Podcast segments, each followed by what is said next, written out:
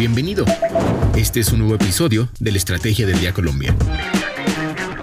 Traído para ti por bloomberlinia.com y dirigido por Andrés Garibello. Feliz martes, soy María C. Suárez y estamos en la Estrategia del Día Colombia. Hoy hablaremos de las implicaciones de la reducción de tasas de los bancos en Colombia y de si el cambio en la presidencia de Ecopetrol traerá también un relevo en ISA, Interconexión Eléctrica SA. Active la campana para recibir las notificaciones de cada uno de nuestros episodios. Comenzamos. El negocio de la semana. Hoy en el negocio de la semana, Daniel Salazar, periodista de Bloomberg Línea en Colombia nos cuenta cuáles son las implicaciones de la reducción de tasas que están haciendo los bancos en Colombia. Adelante, Daniel. Esta semana vamos a hablar de la carrera de los bancos en Colombia por bajar sus tasas de interés. Y es que la semana pasada algunos de los mayores bancos de Colombia se fueron en contracorriente al Banco de la República, al bajar sus tasas de interés para reactivar el consumo en medio del fuerte golpe de la inflación, que se encuentra en máximos desde 1999. La medida fue destacada por el presidente del país, Gustavo Petro, y también por la Asociación Bancaria de Entidades Financieras de Colombia. Hablamos con el especialista en el sistema financiero y CEO de la FinTech Creditop, Daniel Garzón quien explica el contexto y las posibles razones por las que se están tomando estas medidas. Esto fue lo que dijo.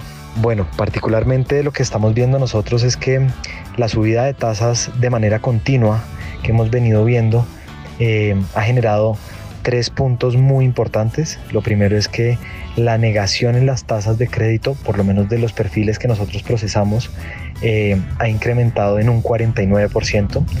En segundo lugar, todas las personas que tenían las tasas variables ahora tienen una cuota que ha subido mensualmente y a raíz de esto, eh, pues básicamente el default o la mora de las carteras eh, que están colocadas por distintos bancos en cualquier producto, incluyendo tarjeta de crédito, ha subido y esto significa que los indicadores de desempeño eh, y la calidad de las carteras que colocan los bancos pues se ha, visto perjudicada.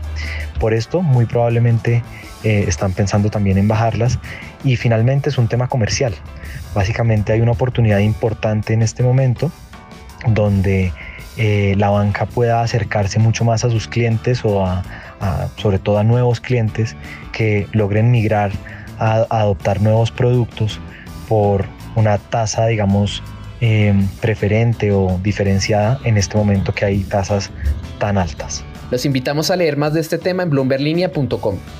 Lo que debes saber. Y ahora tres datos que debes saber este martes. El primero, la tasa representativa del mercado con la que amanece hoy Colombia es de 4.769 pesos.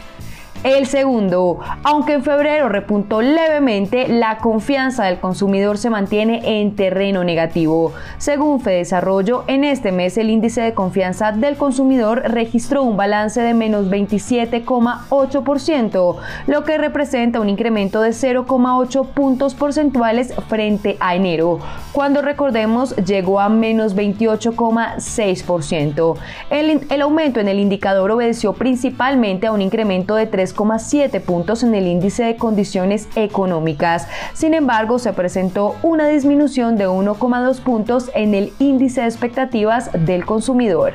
Y el tercero, la Superintendencia Financiera presentó las cifras del sistema a diciembre de 2022. Destaca que los activos totales del sistema financiero alcanzaron 2.651 billones de pesos al cierre del año pasado, una cifra superior en 227,9 billones de pesos si se compara con la registrada a diciembre de 2021.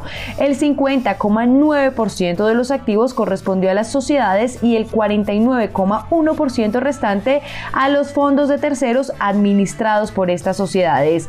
Entre los activos propios de las sociedades, los de mayor monto fueron los de establecimientos de crédito con 973 billones de pesos. ¿De qué estamos hablando? Hasta el momento, la Junta Directiva de Ecopetrol no ha contemplado cambios en la presidencia de ISA, Interconexión Eléctrica SA, grupo multilatino que opera en los negocios de energía eléctrica, vías y telecomunicaciones y del cual la petrolera tiene el 51,4% de participación. No obstante, con la llegada de un nuevo presidente a Ecopetrol, este asunto, según confirmó Bloomberg Línea, será evaluado. Y es que estamos hablando de relevo que se acerca. El próximo 30 de marzo se llevará a cabo la reunión ordinaria de la Asamblea General de Accionistas de Ecopetrol, encuentro en el que se conocerá el nombre del nuevo presidente de la petrolera estatal y sucesor entonces del ingeniero mecánico Felipe Bayón, quien se retirará luego de siete años en el cargo. Recordemos que los más opcionados para esta posición son, por un lado, Ricardo Roa, hombre de confianza del presidente Gustavo Petro y quien fue gerente general del movimiento Colombia Humana y gerente de la empresa de energía de Bogotá. Y por el otro, Saúl Catán, quien hoy preside la junta directiva de Ecopetrol y expresidente de la empresa de telecomunicaciones de Bogotá. Pues bien, lo cierto es que si hay o no un cambio en la presidencia de ISA, esa decisión le corresponde a la junta directiva del grupo, organismo al cual entrará a ser parte de forma inmediata el nuevo presidente de Ecopetrol.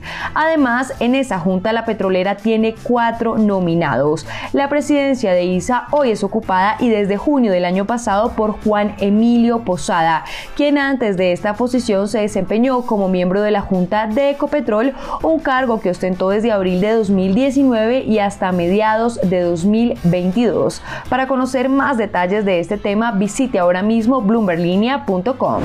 Recuerden seguir este podcast y activar la campana para recibir las notificaciones de cada episodio y así estar al tanto de lo que pasa con la economía y los negocios. Los invito también a que visiten bloomberlinia.com donde pueden ampliar cada uno de los temas que tratamos hoy. No olviden que acá está la información independiente que une a América Latina. Nos escuchamos mañana.